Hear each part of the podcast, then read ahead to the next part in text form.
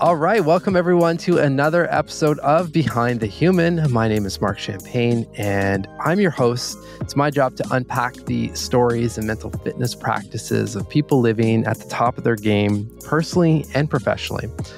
And today we are jamming with Devon Brooks, who defined a whole new market category co founding Blo, the world's first and largest franchise chain of blow dry bars. The company now spans four countries with 130 plus locations and has collaborated with international mega brands like Mattel, Guess, Topshop, and Gwyneth Paltrow.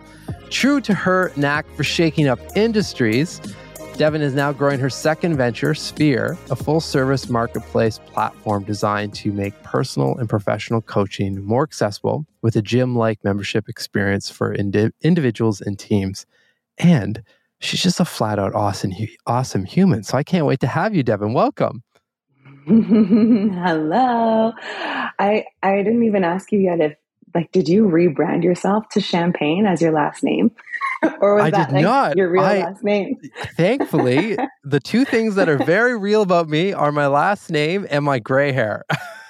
None of that's well, fake. I have a friend who's um, changed her name to Austin Love Austin, and I just thought it was like her Oh, first name is the same as her last name, and her middle name is Love, which I just thought was like the best and coolest, and it woke me up to people, um, you know, renaming themselves. And my daughter Clooney, the other day, she asked me if when she's older she could call herself Devanista. Devinista, I love that. She is a star, that's for sure. Uh, amazing. No, champagne is uh is it's that's the family name. So thank you though. I mean, I do I do like it, and I do like that it's spelt same as the bubbly. It makes it easy uh to get that across and, and so forth. So before we before you jump in to your work and all of the great things that you're up to, I just love to know, you know, like titles aside and all the backstory aside, like who are you? Like what's you know, who's the Devon in front of us right now? Hmm. Oh my goodness. Um, I I think that actually this sort of way of of thinking about myself is probably the most natural to me because when I reflect on you know what I've what I do for a living or what I've created, um, the older I get and the more experienced I get, the more I realize like actually none of that has anything to do with my identity. Um, Mm. And so I really I, I think about this the sort of as the more um, everyday way of thinking about myself, and it's really a uh, a part of community. I think that I am a part of community, and I think I'm a person who cares deeply about integrity and love and um, prioritizes those things above all else and that that often shows up in what it is that I want to create. I think that it shows up in how I parent my two children, Clooney, who's six, and Rosen, who's eight. And I hope that, you know, everyone I hold near and dear to me would echo the same thing. What a beautiful response. I'm I'm curious, like what helped you along the way to, I guess, separate your identity from the things that you do or the business or the titles and, and all of that. Because that's not an easy thing to do. It's really even even when I ask this question, I've asked this question to probably nearly 300 people now. It's the, it's the same opening prompt for for every episode, and there's a lot that a lot of people that you know I have to push them again. I'm like, no, uh, you're not just a writer. You know, like what what else? Like, who are you? Right. So it's not an easy Right. question. Right. Right. Yeah. What got me here? Um, well, I think that this is sort of part of the gift of having really hard shit happen to you is Yeah. um, there there is this um, amazing doctor called Bruce Lipton, and he wrote a book called The Biology of Belief. And he has a whole um, kind of group of rad scientific cronies around him, and they all they all study really um, some of the fields of greatest fields of interest to me.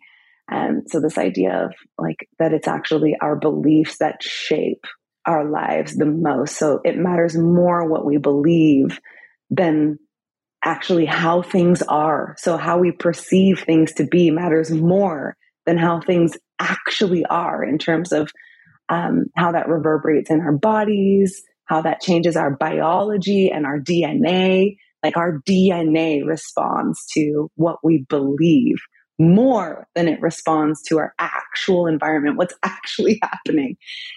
And yeah. and so yeah, I think a few really hard things happening in my life and really understanding um, on the other side of those hard things each time, right? Because it's like I learn more each time I go through something else hard. I learn the same thing in a even more refined and sort of complex and nuanced way. And so, yeah, I think hard things taught me that. Being faced with hard things taught me that. And there's this um, another doctor who has uh, and scientist who has really spent his entire career uh, studying people who've had near death experiences, and mm. they they will all tell you every study, thousands and thousands and thousands of studies will tell you that people who have either had a, a near death experience thought they were going to die um, or did in fact present as dead for seconds or minutes and then return to breath or heartbeat or consciousness all have the same like they see life um, not forward the way we've seen it but they see it like again backwards but through almost like a third perspective. So not as themselves, not even as the person, the other people who were there, but as love and compassion for, for everybody involved in every memory. So yes, hard, hard things, yeah. I think, keep teaching me this. Well, when and in the, I mean, there's so much in terms of what you said that resonates, and it's something I've I've thought a lot about.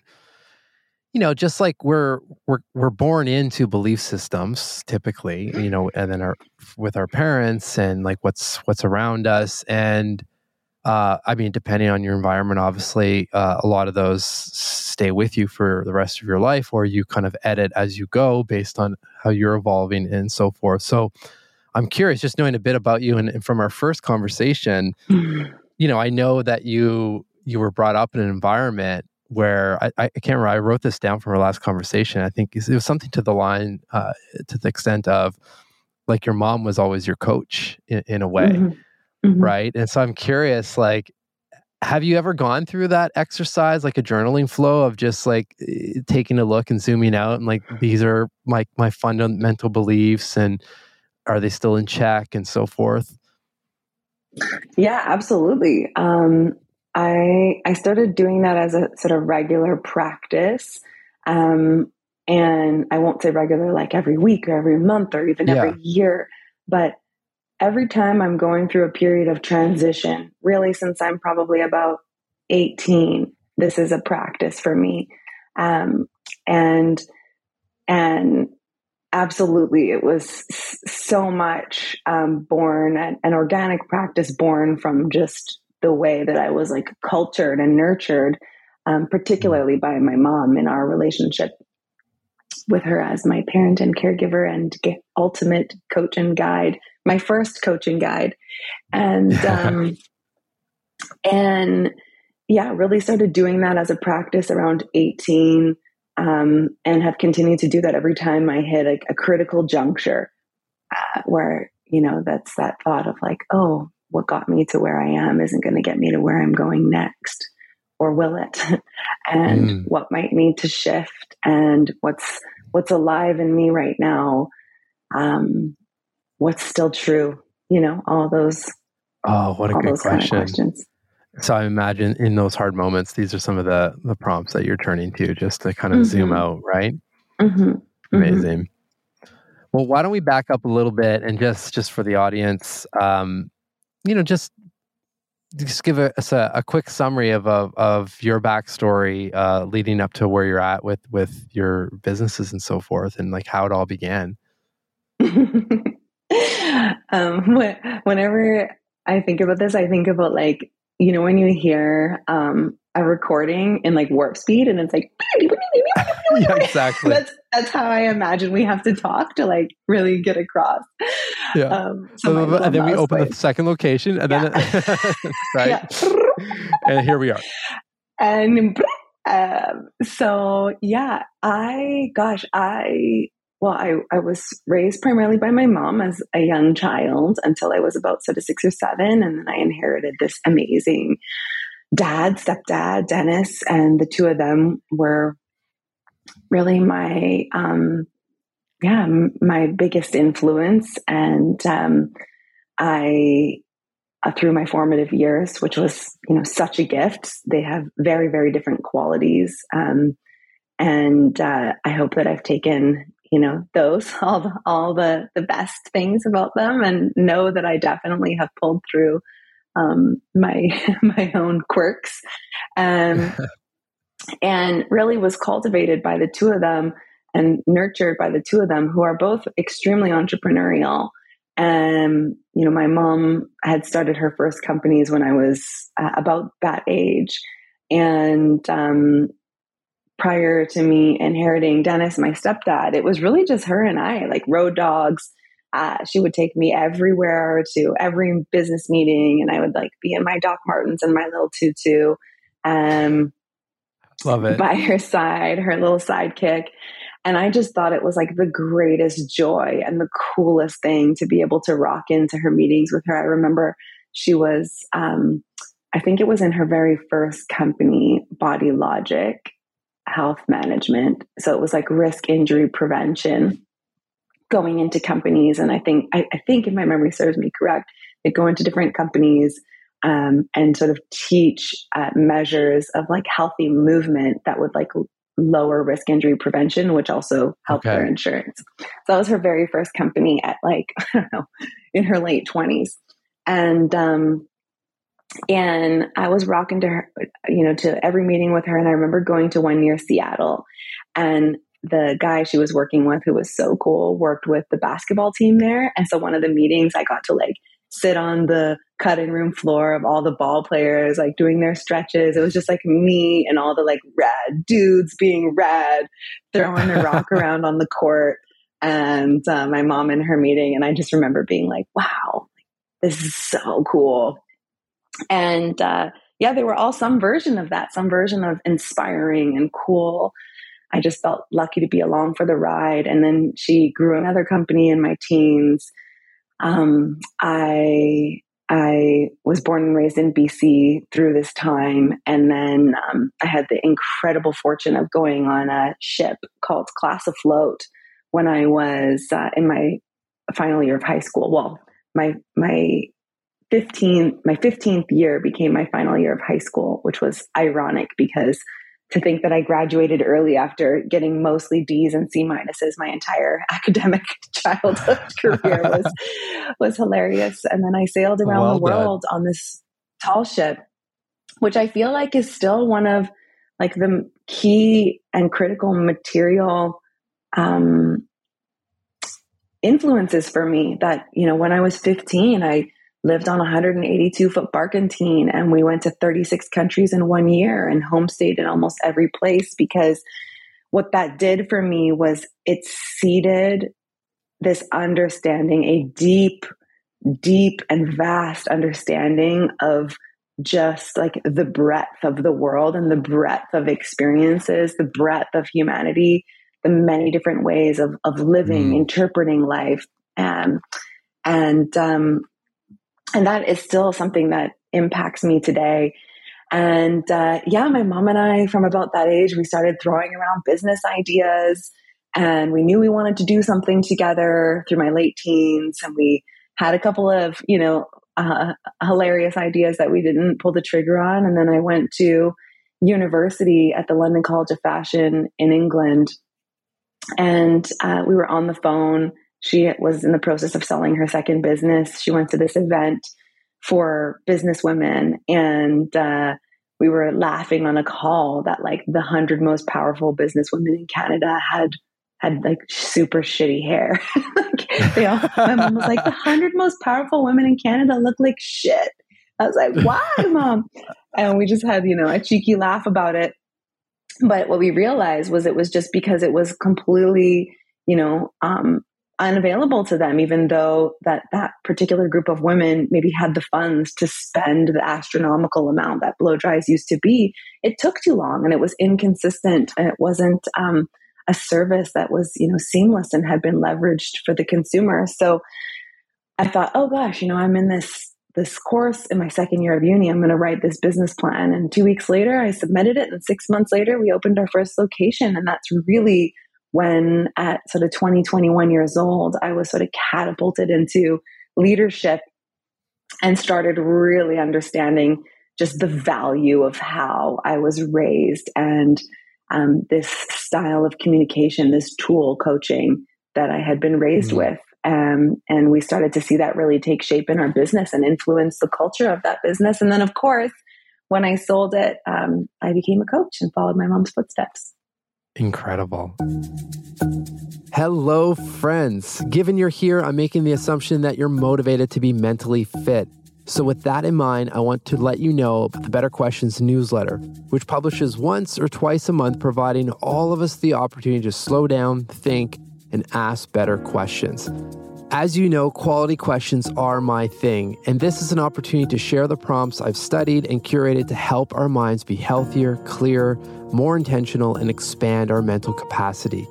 You can sign up over at behindthehuman.com slash newsletter, which will also give you a preview of my debut book, Personal Socrates. That's behindthehuman.com slash newsletter. Now back to the show. I mean, it's just, it's interesting because it, most people, at least that I've interviewed, uh, when they're starting their first business, you know, it's such um typically they're starting the business it, like there's there are these big moments of fear you know of mm-hmm. like oh like i could do i leave the, the, this is one case right do i leave the corporate mm-hmm. job which was my mm-hmm. situation mm-hmm. and like pursue this and whatnot but like it just seems not say that there wasn't any fear obviously but it just seems like you had such a foundation built just you know going to those meetings with your mom and like just being around this like entrepreneurial vibe that it was just like well yeah obviously we're gonna yeah like we're gonna start this right? Oh absolutely. There was no question like no hesitation no question no um no fear uh and it was just absolutely like what we did in our family. Yeah so how like I mean, there's there, speaking of the, the, the quick fast forward um, before before we get into a sphere, um, like just some of the highs and lows of of uh, Blo. Like how did you manage some of those things? And you don't you can give as many de- details as as you'd yeah. like, but just in those moments where they were you know situations that you hadn't faced before and you're like mm-hmm. oh mm-hmm. shit like this is this is some challenging oh God, stuff. Like a plethora. I mean, there was no fear getting started. Then you get in, you're like, holy, like, what, yeah. what is going on? Like, I am really in the trenches. Like, shit is on fire. Um, yeah, absolutely. So many things, even now, I mean, all the time. Um, uh, some of the first things that were challenging, uh, I mean, little things like when we first opened our um, our location in Yaletown. It was the first of all the blows, our, our baby blow um, in Vancouver, and just it was something like a few weeks after being open, we got broken into and they stole like all of our hardware and Macs. And I just remember my business partner, Val Litwin, because um, it was my mom and myself and Val. And he was just like, How can this be? How could this have happened? Like, like, oh my gosh. And my mom and I were like, well, how? Well, they broke the windows and they walked in and then they took they the took fucking computers. And he's like, yeah, but it's wrong. And we're like, yeah, it's like, it is wrong, but that's how they did it. And I just remember like his, he was so flabbergasted, like, oh my God, blasphemy. And, um, and then our team boarded up this piece of wood with our front door and it was like, in pink handwriting, all in big in our cursive font. It was like, "Dear the thieves who stole our Macs," and then "Blow me" with a big exclamation mark. And that was just like so the brand and so us as yeah. founders, and just like have a laugh. And it can't it can't all matter. It can't all matter, you know.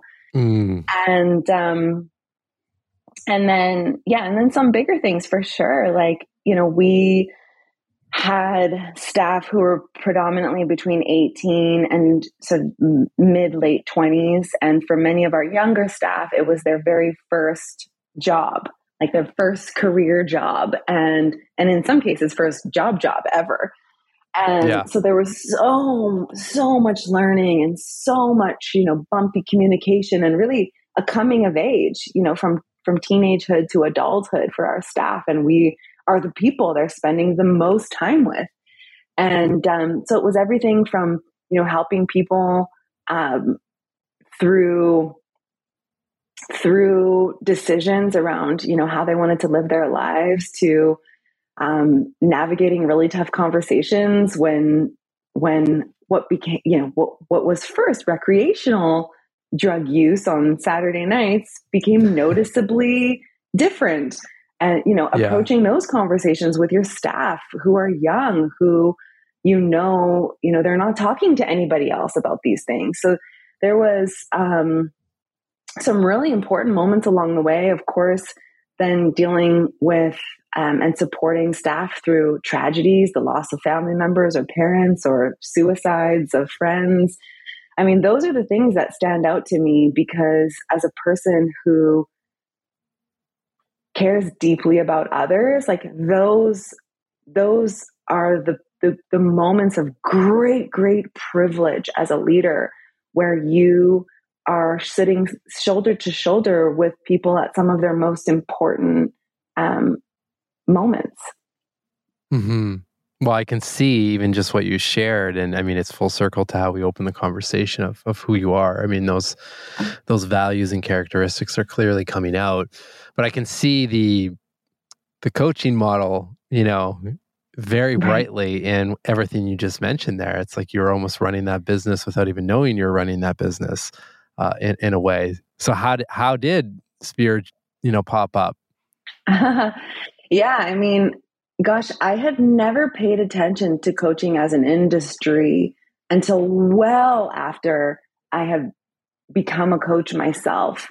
And um, you know, it was just this beautiful craft and tool for supporting people to um, to look inward and to mm. be to to be and take responsibility for themselves and their experience in the world and to impact it actively proactively so i, I was so in love with like w- what it can do for people um, that I just sort of, you know, followed it. And the next thing you know, I'm years into my coaching practice. And it wasn't until that point, uh, after I had my two kids, where I started to to look around at other at the community, at other coaches, and realize that there were actually a bunch of challenges, dare I say, problems with the industry. Um, it was, you know, homogenous in that a lot of the language and um, around coaching and around well-being was actually quite exclusive and homogeny is is dangerous that way because when too when too much looks and sounds the same it starts to not include like the other or possibilities yeah. or you know the unknown and and you know i really started to see um, both with my own two eyes and also t- statistically just how like white and how um, privileged the space really was how exclusionary it was that it was existing predominantly at executive leadership levels inside of companies um, and it was really a tragedy to me because I'm like, wow, this shit works. Like we now have Ivy yeah. League schools who've run, you know, decades long studies to show and demonstrate the efficacy of coaching. And we actually know it achieves different results net net new results than therapy or counseling. And mm. it it influences social intelligence. It influences emotional intelligence. And oh shit like these are the things that you will need to not just survive as a human being but to to thrive as a human being right, and, yeah oh gosh like it influences well-being well, is not it crazy though, Devon?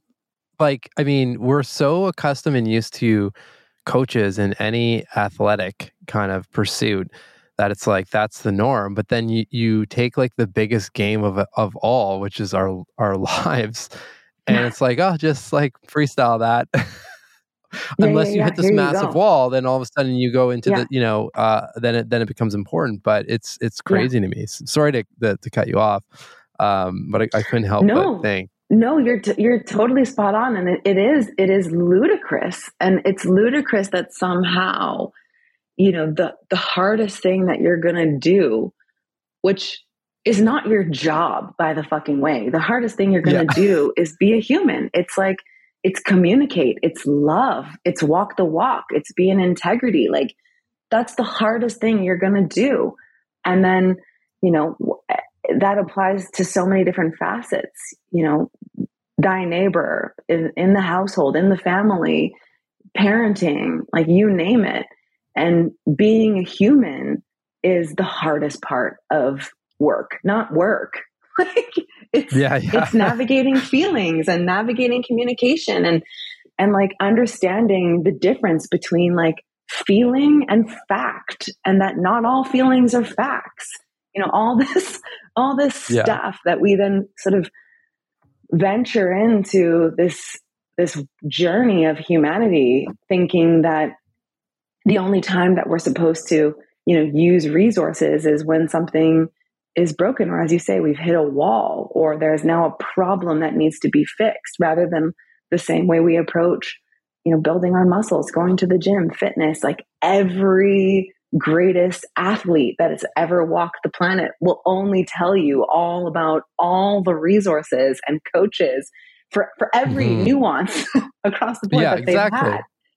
And and yet, like we're surprised that this works when when it relates to, you know, just daily life. And it does. And so I was looking out at all these um, studies and and and you know bodies of work produced by Ivy League schools and going like, oh wow, how beautiful that we have these efficacy reports now. We can point to the science of coaching in a way that we've not been able to before, and in a way that's not exclusive to you know what it what it takes to be an executive, but actually like cognitive function, optimism, creativity. Like these are all things that are directly impacted by coaching as a practice.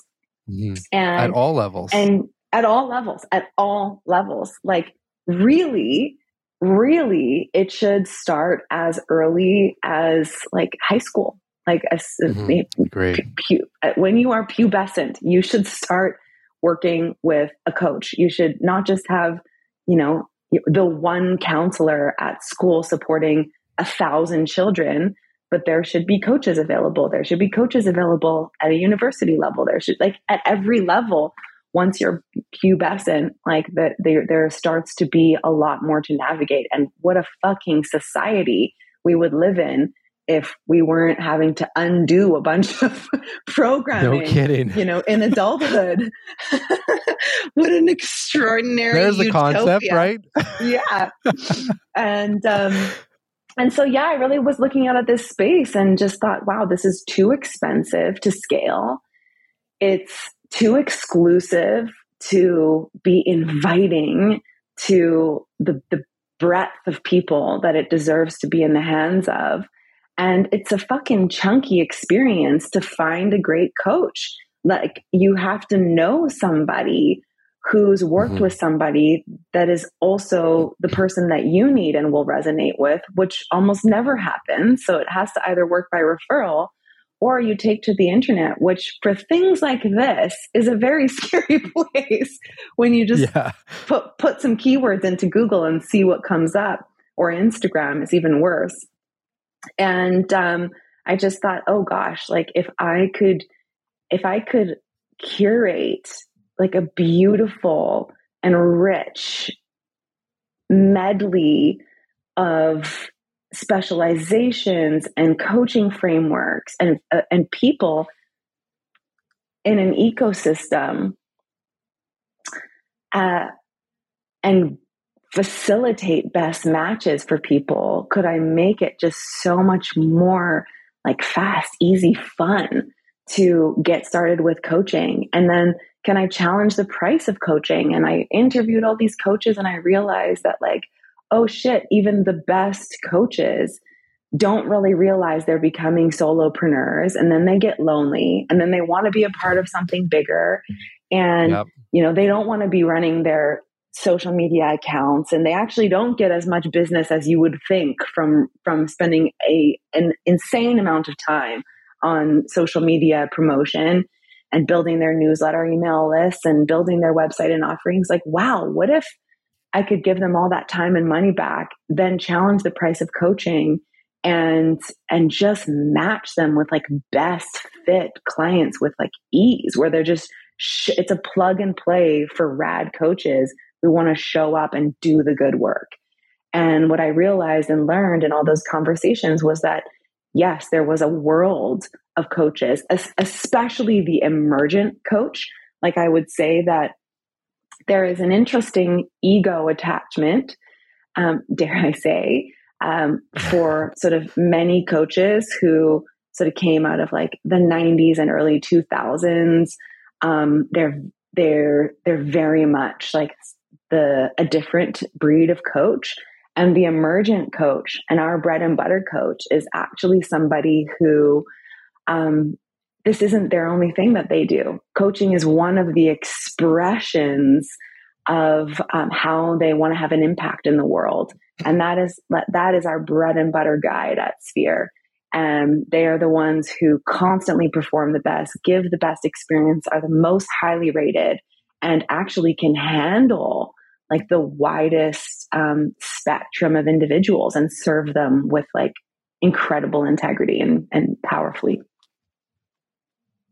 Well, I imagine there's something to do with just, you know, having different experience and and and what like even on my like on my side just thinking of the the people that I'm working with it's like I can't ever imagine myself just being like full time on one project because like the other projects or initiatives like then fuel the creativity and the learning and development that like just support you know everything within the ecosystem mm-hmm. essentially mm-hmm. that I'm working and mm-hmm. so I imagine there's there's got to be some of that that that carries over that mentality carrying over with uh, coaches that uh, are living and working um, like a hyphenated kind of work setup, right? Like I do and this slash this slash this. Yeah, yeah, totally. The slashers. Totally. It's the future. It's hundred percent the future market. It's not only the future just because of what's needed in humanity and and the beautiful um, a reference you made around them them all feeding each other like all these different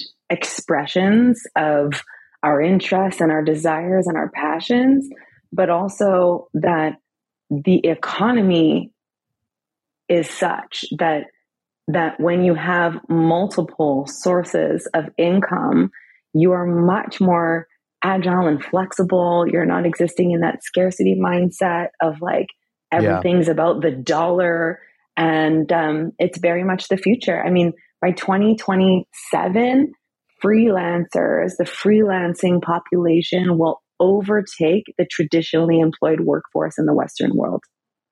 Wow. Will overtake, period. Like that's fucking wild. That's crazy. Yeah. I love it. I love it. So, Devon, how do you, I mean, first of all, congratulations and thank you for putting this work out there in the platform. And it's just, it's a beautiful, uh, encourage everyone listening to download the app and, and jump in. Having been in the app space and, you know, diving into probably every uh, health related app out there, mm-hmm. I mean, the flow is beautiful. The onboarding is, is, is so seamless and just the touch points are like perfectly, uh, injected in the right spot. So, uh, you know, it's just it's always actually so good to hear that because you know how it is as somebody who's built a product or built businesses, yeah. you're always like on to the next like fuck this is like I can't wait yeah. until this iteration of the next thing, right? So it's so For sure. I love when I hear that feedback because gosh, the team is so proud. Everyone who's touched Sphere is so proud of what we created. And, you know, we often look at each other and we're like, you know, not everybody, not every workplace gets to do say that what they do every day has a net positive impact on humanity and the world and know totally. that that's unequivocally true. Like, what a gift. Yeah. What a gift. So, no, thank you. Thank you for saying that. And I, uh, one of the biggest things, like when you sent that email, I, I, so I received it with such love and appreciation. And is that that matching process of like it was really imperative to us that when you're in the sphere experience you can meet as many guides as it takes before you start spending your credits on sessions. And that's a part of the discovery experience in sphere. And it means that like you don't have to yeah be weary of you know which conversations yeah. you have first. You just like get to try before you buy. And i love that. Exactly Love it. Uh, the the last part that I'd love to to talk to you about is just you know like how you keep your mind healthy and thriving in order to be able to you know lead the team and continue to do this this work that you know the ripple effect has such a tremendous benefit for so many people. Like what's what are some non-negotiable practices for you in your your daily flow? So this is obviously the work, right? It's this is the work. It's it's our it's our own practice. And I'm constantly developing my practice and you know what worked for me um, a decade ago when I was an entrepreneur launching and running Blo Blow Dry Bar and what works for me now as a single mom of a six and an eight year old with a startup, it's very different and and even frankly what worked for me 6 months ago is different than what I need now. And yeah. that's always why I've held this like belief so close that we need all the resources all of them breath work meditation nature exercise sleep coaching therapy yoga embodied movement like go do all the shit figure out what you love and then you like you've built your you've got your like not only your emergency kit but you get this like beautiful box to open every day and go yeah. okay like body heart spirit what do i need today and that's really what i um what i do and, and how i approach my practice i don't have like specific things that i do every single sure. day no matter what but what I do do is have a conversation with myself and really honor my body, honor what time is available to me that day for for yeah, nurturing and cultivating the self because I don't even like self-care I, I wouldn't even say is like an appropriate term for this stuff. Um, for me, it's like the required reading of life. Like, this is the shit that you just need to keep doing, to keep sharpening the knife so that every day yeah. you are ready. You're ready. You're ready. You're ready. Yeah. And, and it's not for the fight of life. It's just a readiness for the next moment. And so you're, you're actually able to receive and absorb all that may serve you versus hit that next moment and be guarded and exhausted and triggered and edgy and you know really um extractive and detracting versus like giving and um, receiving yeah. so well this is like why i resonate with mental fitness because it, yeah, it really yeah you know it's it's training essentially for in my opinion it's training your mind to work for you instead of against you and bring like what you're saying increase your self-awareness so you can first see what's happening and then get to the point where you know as you mentioned it's like i have a i have a box of tools here's the situation i know this one will help me come out of that survival state stop the looping narrative and like reframe mm-hmm. or shift perspective And mm-hmm. I mean, that's the whole purpose of the show. And it's not, it's not to get, it's not to prescribe rituals and routines, but really to understand from everyone that comes on, like what works for them so that then people on the other side and myself included, this is how I've, my practice evolves is like, oh, um, that works like i want to try that or i want to integrate mm-hmm. the breath work in you know tomorrow mm-hmm. and see how how that mm-hmm. feels for me for example so oh yeah. yeah. I, I mean I feel like we jammed on that so hard, like this this idea of mental fitness and and gosh, like even as you say that, I'm I'm thinking about how in the sphere experience, even the way you can use credits honors that. Like you, some people use it like a vitamin, right? It's like yeah, you know, often every day because that's the cadence that they run. That's what serves them. And for other people, um, it is a um, like an antidote. so mm-hmm. when when there's like, oh gosh, I now need this, they'll go do that hour long session, you know, every couple of weeks versus 30 minutes every week. So there's just all these beautiful ways that you can use your credits on sessions that actually suits your own um yeah, your own cadence, your own vibration, what's working for you, what else you're doing, like that that stack, you know, for life of all those yeah. things we talked about. And um, yeah, I mean, for me, I definitely have some go tos. Um, yeah, what are those? We both Let's have a love them. of mountain biking. we yes, discovered we that. do. we both have a love of mountain biking, and you know, it's extremely meditative. I I find it um, so beneficial for that, and not it's it's not meditative for those of us that haven't meditated before. It's not exactly the same. Um, yeah, it's a different type of stillness, and um, but what it is is is it a quieting of the mind of everything else. So there is no there are no thoughts entering my mind because if they do, I'm going to miss that stump and I'm going to go head first in that tree. So there's, totally. there's such a beautiful quieting of the mind and then like entering of that flow state. And, and my whole body responds and I'm in this like this rhythm. I'm like, I am my bike. I, it's just like not like Devon and yeah. her bike. It's like we are one.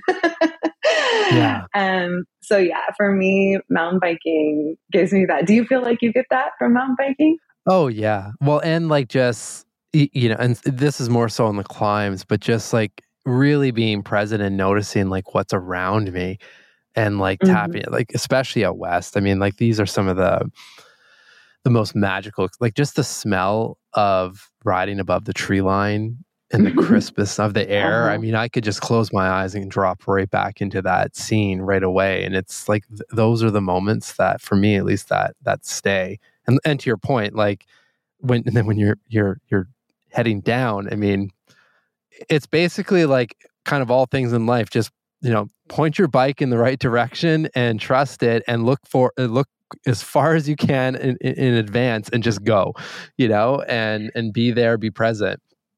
Trust, absolutely. How many times, like, what I do is determined by my level of trust at that moment. Like the the intense the intensity of a feature I'll hit will be determined by like the level of trust I have at that moment. And oftentimes it's like in my machine, in myself, my, machine meaning my bike.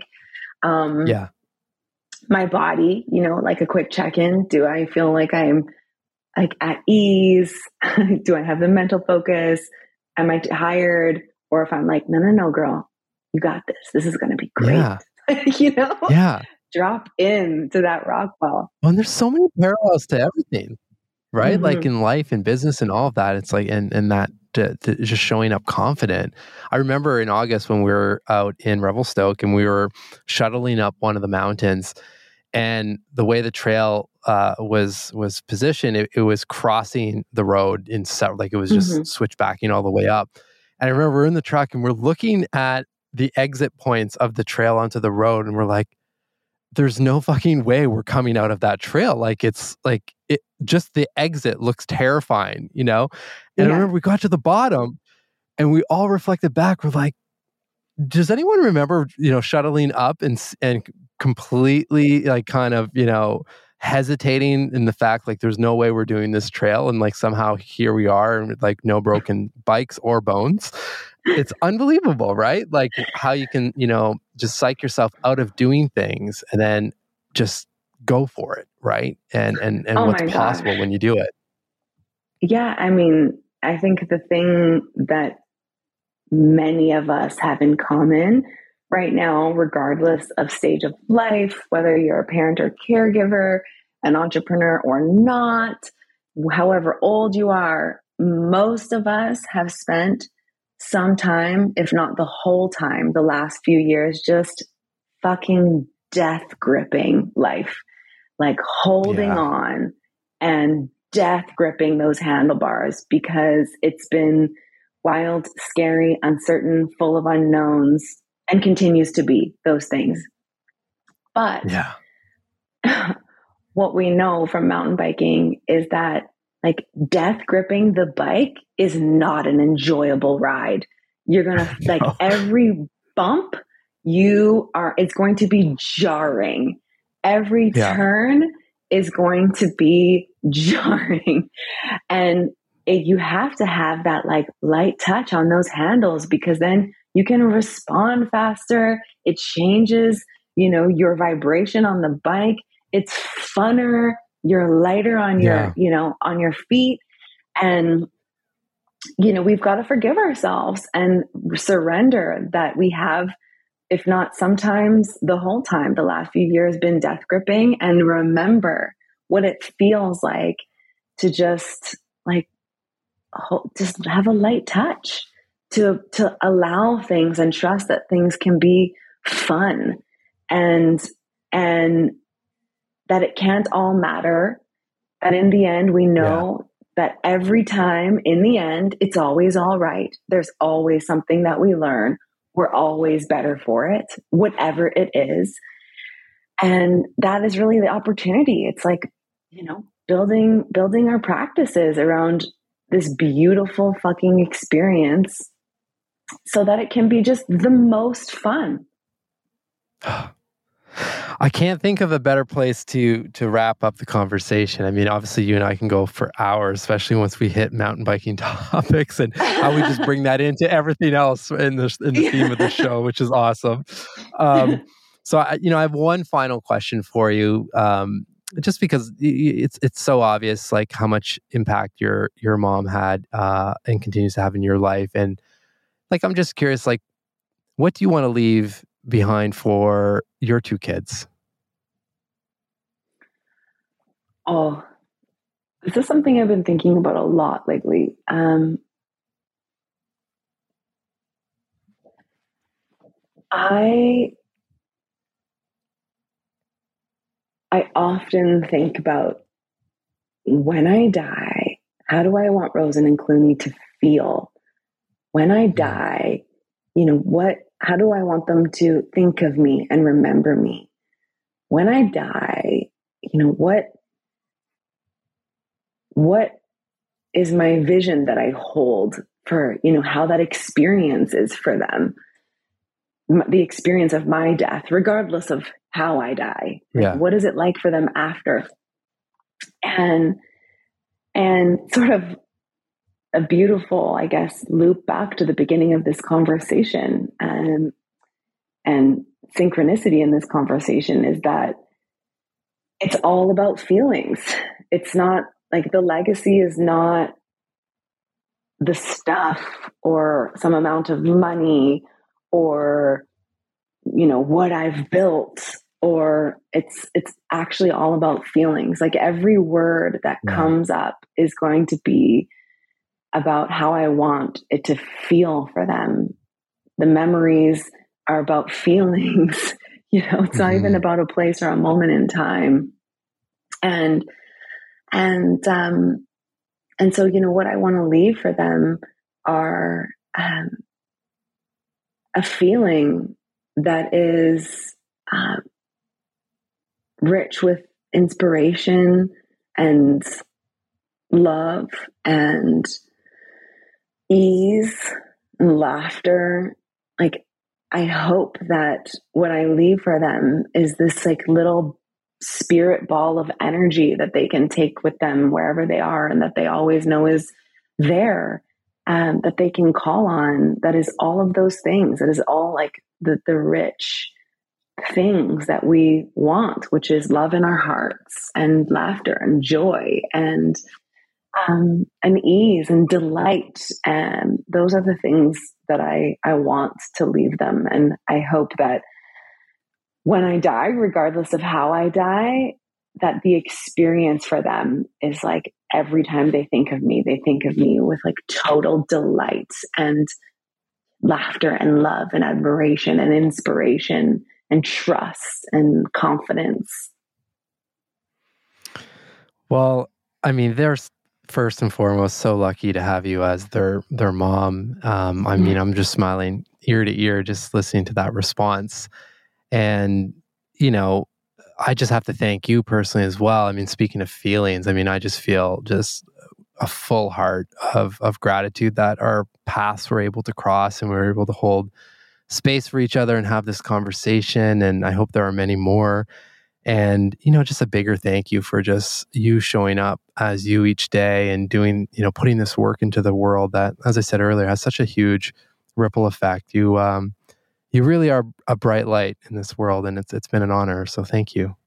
Thank you for having me, Marc. I was so looking forward to this conversation after our first hang together. I kept checking my calendar, like, when's my Marc morning? I'm it. so glad to be here, and I look forward to um, a friendship.